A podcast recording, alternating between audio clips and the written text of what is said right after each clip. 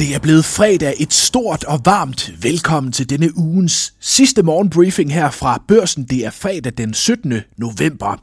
Der venter en spændende politisk weekend, det kommer jeg ind på her, men vi skal også forbi en mulig ny stor øh, børsnotering i Danmark, Carlsbergs nye russiske problemer og øh, mulige ekstra udsalg her op mod jul. Jeg hedder Lasse Ladefod, velkommen til.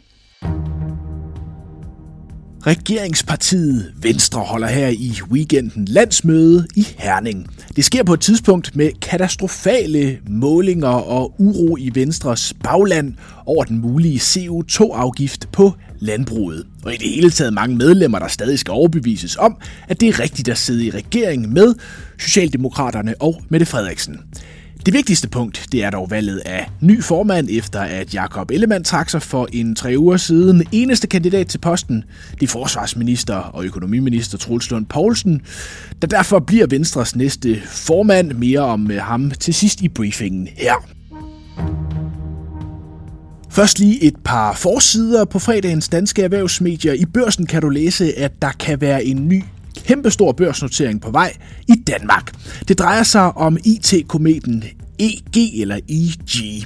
Den amerikanske kapitalfond Francisco Partners meldte torsdag ud, at man har solgt en del af EG i en handel, der ifølge børsens oplysninger værdisætter virksomheden til over 10 milliarder kroner.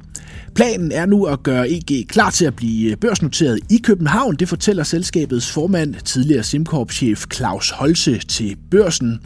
EG leverer øh, software til en lang række private og offentlige kunder i forskellige brancher. Noteringen kan blive den største i Danmark siden noteringen af Ørsted i 2016. To ledere, der stod i spidsen for Carlsbergs russiske selskab Baltica, er blevet arresteret i Rusland. Det skriver flere russiske medier. Carlsberg bekræfter nyheden over for børsen, men oplyser, at øh, virksomheden ikke ved mere end det, der fremgår af de russiske medier, da man ingen kommunikation har med de to anholdte. Bryggeriet kalder dog anholdelserne for hjerteskærende. Ifølge Berlingske risikerer de øh, to personer fængselsstraffe i op mod 10 år for svindel.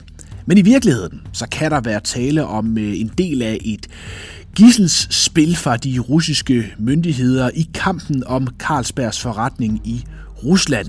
Det siger Peter øh, Tjernyshov, tidligere Carlsberg-direktør i Rusland, til Berlingske. Til tophistorien hos Jyllandsposten Finans, den handler om boligvurderingerne. 10.000 af boligejere står til at skulle betale forkert skat på grund af en fejlagtig forløbig vurdering. Og flere af dem skal betale for lidt i skat, hvilket i sig selv ikke kan lyde som det store problem, lige bortset fra, at man så senere vil blive opkrævet penge, og der skal man så betale renter til staten. Altså renter af penge, man mangler at betale på grund af en fejl i statens eget system. Michael Götze, professor øh, på Københavns Universitet, siger, at meget tyder på, at det ikke er holdbart rent juridisk, siger han til Finans. Det begynder efterhånden at ligne jul ude i øh, gadebilledet. Måske skal du ud og indlede julehandlen her i weekenden. Det kan også være, du venter til øh, 23. December. Men uanset hvad, så kan der være gode nyheder på vej. Flere virksomheder samt en cheføkonom siger til børsen, at den afgørende julehandel, som står for en stor del af årets omsætning i butikkerne, vil blive præget af udsalg og tilbudskamp. Det sker på grund af fyldte varelager, der skal realiseres, og dermed priser, der skal sænkes, lyder det fra flere sider. Herunder fra øh, Elgiganten, her siger direktør Peter Stedal, der er ingen tvivl om, at der bliver muligheder for at gøre en god handel, når flere står med for mange varer, der skal sælges ud i løbet af julehandlen, siger han til børsen. Ifølge Danmarks Statistik svarede 45 procent af virksomheder i detailhandlen i oktober, at de havde for store varelager. På de internationale medier fylder topmødet mellem øh, Joe Biden og Kinas præsident Xi et møde, der er gået nogenlunde som øh, planlagt. Ingen store gennembrud, men de øh, to er heller ikke blevet voldsomt uvenner altså mere end landene var i forvejen. Derudover er en af de store historier, at olieprisen lige nu øh, falder ganske markant. Torsdag dykkede prisen 7%, og en tynde Brent-olie er nu nede på 77 dollar man skal ikke længere end tilbage til september, før prisen var tæt på øh, 100 dollar. Og prisfaldet det lægger pres på de såkaldte OPEC plus lande, særligt lande som øh, Rusland og Saudi-Arabien, inden øh, alliancen, kartellet, mødes den 26. november. Det skriver Financial Times. Mediet skriver, at når prisen er under 80 dollar, så er det noget, der gør ondt i statskassen hos for eksempel Rusland og Saudi-Arabien, og man skal derfor overveje i OPEC, om man vil skære i produktionen for at holde oliepriserne oppe. En del af forklaringen på de faldende priser er bekymring for den globale vækst. Er lidt gang i den på råvaremarkedet. Til gengæld var torsdag en øh, ret rolig dag på aktiemarkedet. Efter fire dage med stigninger tog de amerikanske aktier en øh, puster. puster. Alle ledende indeks lukkede tæt på øh, uændret, men er stadig et stort plus for november måned. Walmart, detailaktien, faldt 8% på en skuffende prognose. I Danmark der tog Bavarian Nordic Focus faldt med 6% i til 25, der samlet lukkede nede med 0,6%.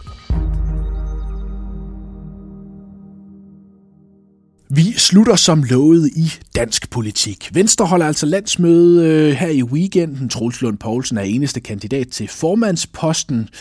Og det sker efter mange år, hvor Troels Lund allerede har været en central del af magten i partiet. Børsens politiske journalist Jesper Vass har skrevet et portræt af Troels Lund Poulsen i fredagens Børsen. Det ligger også på børsen.dk.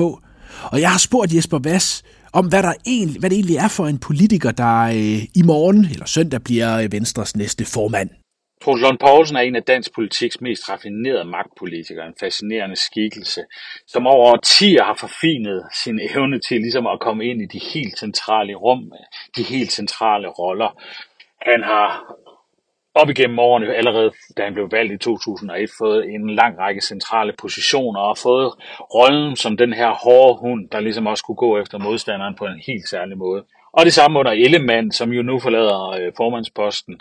Der var han på lange stræk øh, formand. Han agerede som formand uden dog at være det. Og øh, det er simpelthen en rolle, han har excelleret i som den stærke nummer to i partiet Venstre, uden at han har skulle fokusere på det her med at skaffe stemmer, fordi det har aldrig været hans øh, største styrke. Han har ikke fået prangende personlige stemmetal ved folketingsvalgene. Og nu får han så en ny opgave. Nu skal han stå i spidsen for det gamle høvdingeparti, sikre at partiet får en masse nye stemmer tilbage fra dem, de har tabt til Lars Løkke Rasmussen, til Inger Støjberg, og til Mette Frederiksen og Alex Vanopslag. Så der er en kæmpe opgave for ham her. Ja, Troels Lund Poulsen, han overtager et regeringsparti, der har stor krise i målingerne. Jeg har spurgt Jesper Vass om, hvad det afgørende bliver for den nye formand nu. Altså han skal løfte et sønderskudt parti, og partiet står simpelthen til at få 8-9% af stemmerne. Et parti, der ved øh, nogle valg har fået over 30% af stemmerne. Så øh, nu øh, skal Truls Lund Poulsen skabe ro og stabilitet som han selv siger, han skal genopbygge, og han er godt klar over, at det tager lang tid. Men han skal ud af skyggerne af for eksempel statsminister Mette Frederiksen, han skal ud af skyggen af sin gamle partiformand, Lars Løkke Rasmussen, som jo sidder i Moderaterne og kæmper om de samme vælgere. Og så skal han forsøge at appellere bredere. Ja, det sagde børsens politiske journalist Jesper Vast. Tusind tak, fordi du øh, lyttede til øh, dagens morgenbriefing, ugen sidste. Vi er tilbage igen på mandag Indtil da, slå benene op og have en rigtig god weekend.